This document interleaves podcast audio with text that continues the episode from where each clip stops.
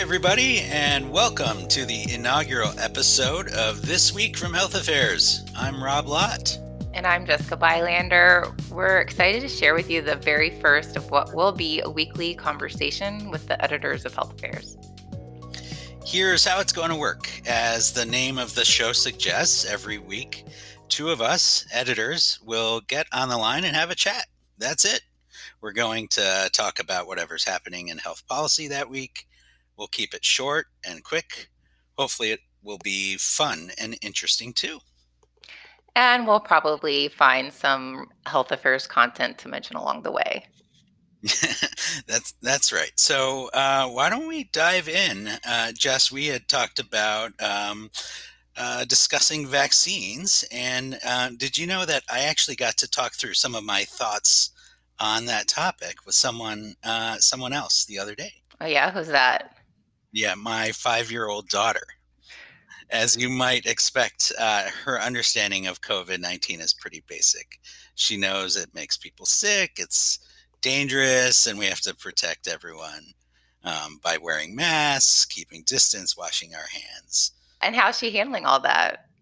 She's pretty pretty good about all those things for a five year old. Um, occasionally, though, she asks when COVID will go away, and it's incredibly cute and completely heartbreaking. Um, but when she asked me again the other day, um, I was actually a little more specific than I've been in the past. I said, it will end and it will probably be next spring or summer. It was the first time I felt like I could be kind of specific in my answer and it felt good. That's so cute. My son, meanwhile, is 17 months and I think he just thinks masks are part of our face. Um, but it's going to be really exciting when we can go more places with him too yeah, I can't wait. Um, of course, ever curious, my daughter then asked me how COVID was going to go away. And that's when I struggled to explain um, to my five year old how vaccines are developed. She was pretty excited about the part involving microscopes, uh, less excited about the part where everyone gets a shot. But uh, who knows? Maybe I have the world's next Anthony Fauci under my own roof.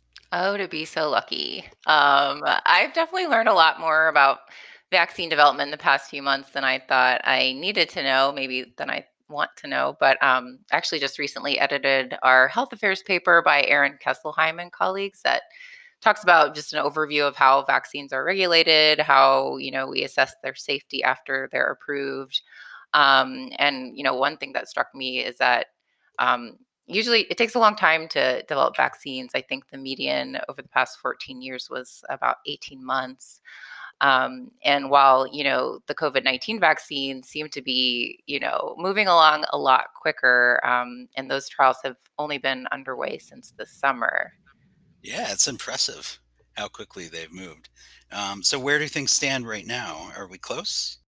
Yeah, so right now there's no vaccine that's um, you know FDA approved or authorized um, for use in the U.S., but there are like five vaccines in pivotal trials, which is like the the last stage of um, medical product development. You know, you have your initial trials, um, and then you move to the final pivotal trial stage. So um, I think the two furthest along are the one from Pfizer and BioNTech, and then also Moderna. So both of those seem to be extremely effective, like you know, 94, 95 percent effective. And I think, I wow, think FDA, yeah, yeah, I think FDA was going to be satisfied with about 50 percent effective. So they're looking really good. Um, and so right now the trials are ongoing. They are going to last like, you know, the normal like two years or whatever. But um, the companies right now are just trying to get um, emergency use authorization from FDA.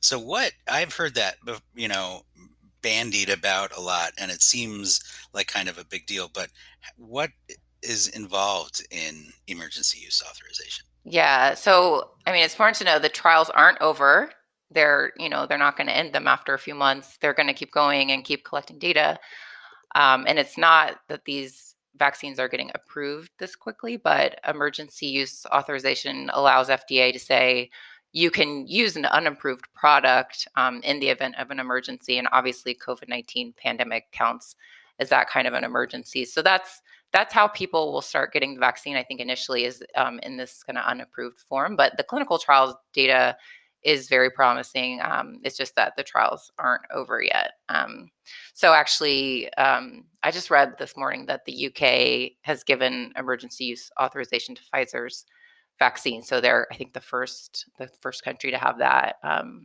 and then in the U.S., we have a couple advisory committees coming up to um, to decide whether to approve emergency use of Pfizer and Moderna's um, vaccines for COVID. Nice. So, and then at the same time, just the other day, I think it was on Tuesday, we had a meeting of ACIP. Yeah. Um, What's oh, remind me what that yeah, stands for? so this is CDC's Advisory Committee on Immunization Practices, which is an independent board of experts who help shape federal immunization guidance. Um, and uh, they've been around for, I think, 50 years, but uh, most recently they've been asked to help prioritize who should get a working COVID vaccine first. Yeah. I mean, that's so important. You know, everyone kind of wants access to this vaccine right as soon as possible, or hypothetically they do. So, like, who did they decide would get it first? Yeah, on Tuesday's meeting, they took a vote and they decided to recommend that um, the first people to get it should be healthcare personnel and residents of long term care facilities and skilled nursing facilities. Um, and that, so there was some debate and negotiation about who should be in phase one and, uh, or rather, phase 1A versus phase 1B and so on. But there is general consensus, I think, that people on the front lines and the people who are most vulnerable should be getting this first. Um, so it's pretty straightforward. Um, what's more interesting to me is that um, while this felt like a really big definitive decision, and I think people who are not used to following CDC advisory board meetings were like streaming the proceedings online. It, it, it suddenly became a very big deal, uh, and it's certainly a, like a signal that this is really happening. We're here, um, but it's actually more like step one of what will be a 9,432 step process, right, in terms of implementing vaccines. And so um, it's also important to remember that ACIP is a federal entity, but the people who are um, going to be following their guidance are working at the state level. Um, yeah. yeah. And it's guidance, right? It's not like what ACIP says is binding or, or that like nationally everyone's going to start, you know, giving healthcare workers vaccines in the same on the same day in the same way because ACIP recommended it. Exactly. Yeah. So it, it really is.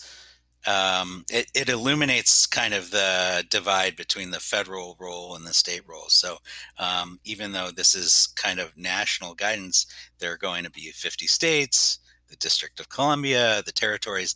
Each one of them is responsible for translating those recommendations into action and each one is going to be doing things a little differently, like you said. And um, each of those variations is going to have an impact on just how effective the vaccine is. Yeah. Yeah. I remember I was listening to Alan's health policy recently. I think it was like from last week. And um, the guest said, a vaccine zero percent effective if if no one gets it. So that's important to know. Like it, you know, the data is great, but if no one um, uh, decides to get the vaccine, then then we won't achieve the herd immunity that we need.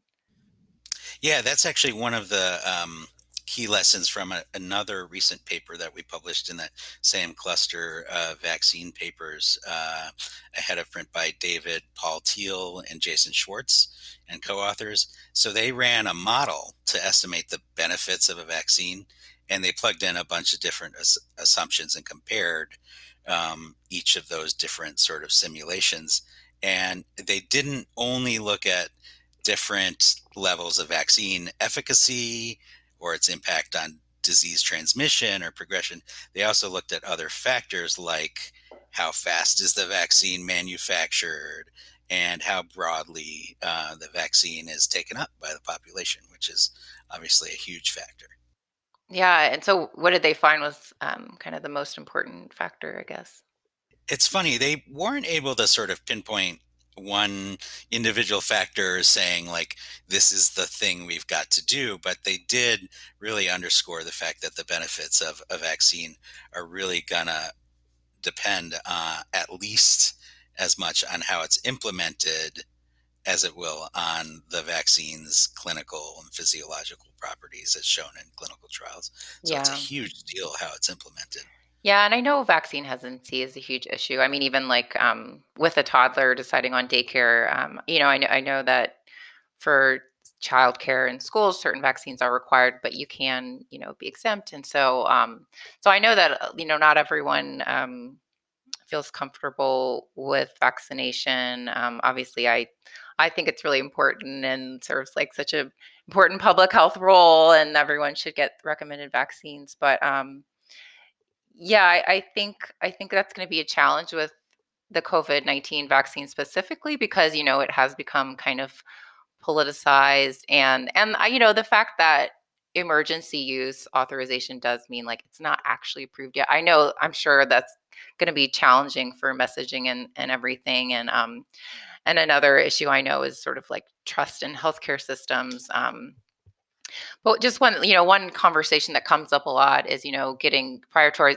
prioritizing um, vaccination among the Black community, which has been really hard hit by COVID 19. And um, so it is really important to prioritize them. But I think, um, I think it brings up some really challenging concepts about sort of um, you don't you don't want people to, to feel like they're being targeted by an unapproved vaccine so you don't want to make people feel like guinea pigs so i think it's going to be really important how we how we phrase things. And, um, you know, I think a lot about a blog we published recently by Rhea Boyd and colleagues that kind of um, it it took aim at this issue of mistrust in healthcare among the Black community and how much we focus on lack of trust. Um, I, I, think it's very much true that there that there is a lack of trust because of the actions of um, the healthcare system. But you know, you just don't want to put the blame on people. So it's like your lack of trust is why you're not. It's you know seeking the healthcare you need or receiving vaccines. So I think we just need to be super careful of how we message everything and and how we just make it seem like um, it's a good thing to get vaccinated and it will help us get out of the house and get back to life as normal. So that's it's going to be interesting to see how that plays out in the coming months.